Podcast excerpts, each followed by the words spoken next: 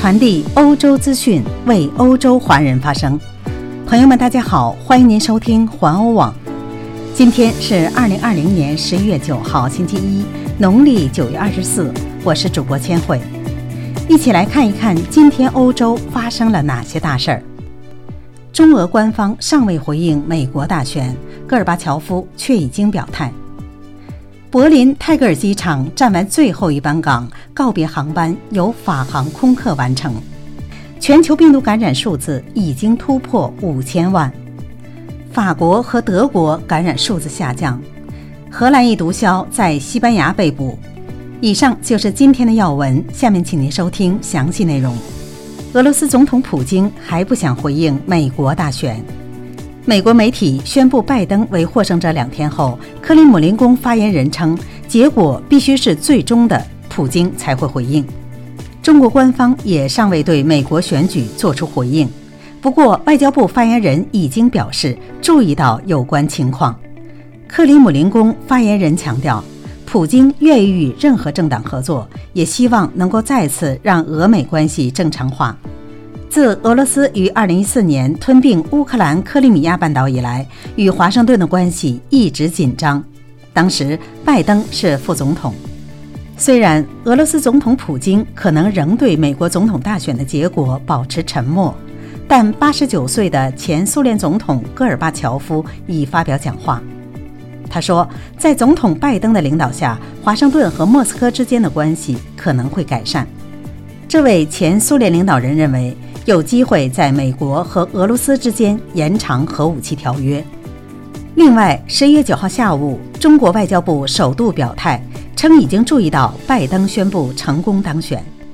据澎湃新闻报道，中国外交部发言人汪文斌九号在例行记者会上回答媒体关于美国大选结果与中国表态的问题时作出的上述表示。汪文斌表示。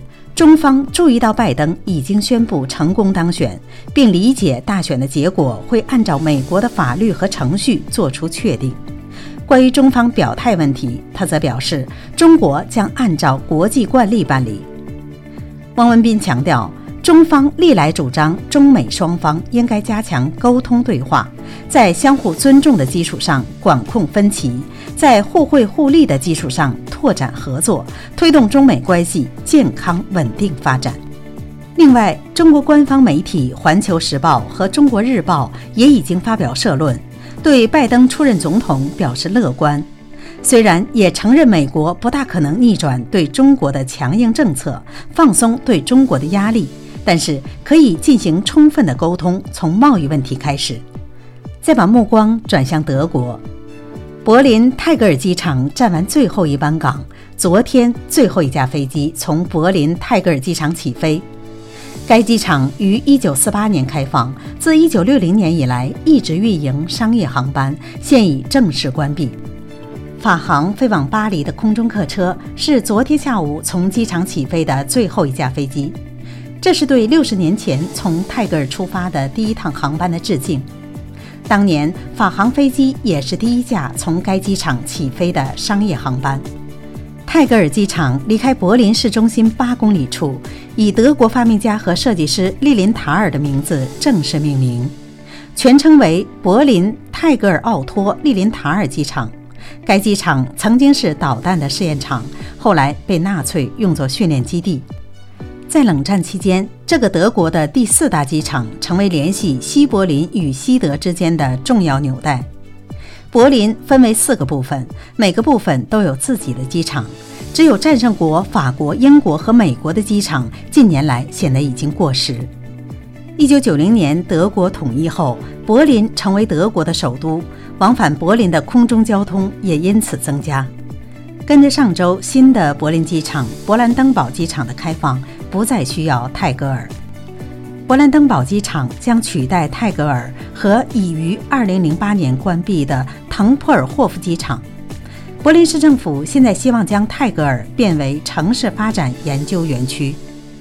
再来刷新一组最新的感染病毒数据，全球感染数字突破了五千万。自2019年底开始新冠疫情大流行以来，全球有超过五千万人对该病毒呈现阳性反应。法新社根据有关数据报道，至昨天为止，涉及至少五千零一万例登记的感染病例，包括一百二十五万例人死亡。感染数量的增加只能部分通过检测数量的增加来解释。很多国家，特别是欧洲国家和美国，正面临着新的一波感染。欧洲是世界上受影响最大的地区，已经确诊病例为一千二百六十万例，记录的死亡人数超过三十万人，领先于拉丁美洲和加勒比地区以及亚洲地区。再来看一看欧洲的疫情，法国和德国感染数字下降。法国在过去的二十四小时内报告了三万八千六百一十九例新的感染病例，共有一百七十八万多人已经感染了病毒。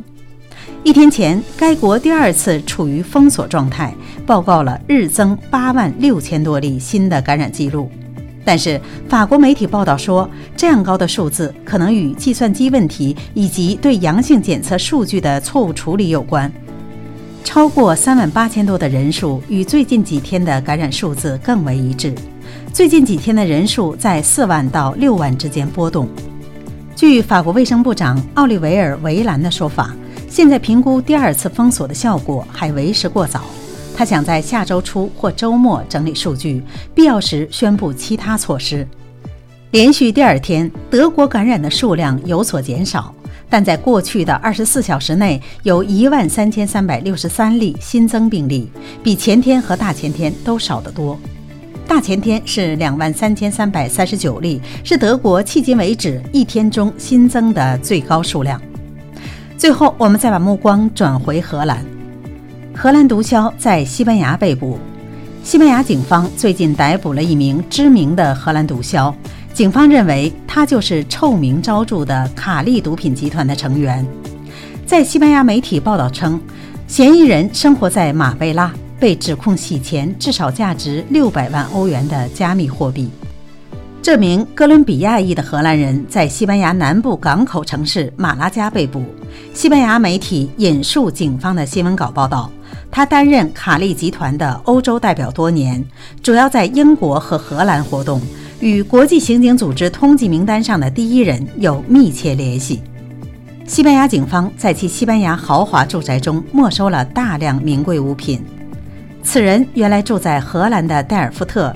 此次逮捕是在与荷兰警方和税务部门合作进行调查之后进行的。调查始于2018年，当时西班牙当局获悉被指控的毒贩已经在马贝拉定居，逃离了荷兰警方对他的压力和监视。好了，朋友们，今天的新闻到这里就结束了，感谢您的收听，欢迎您继续的点赞和转发，咱们明天再会。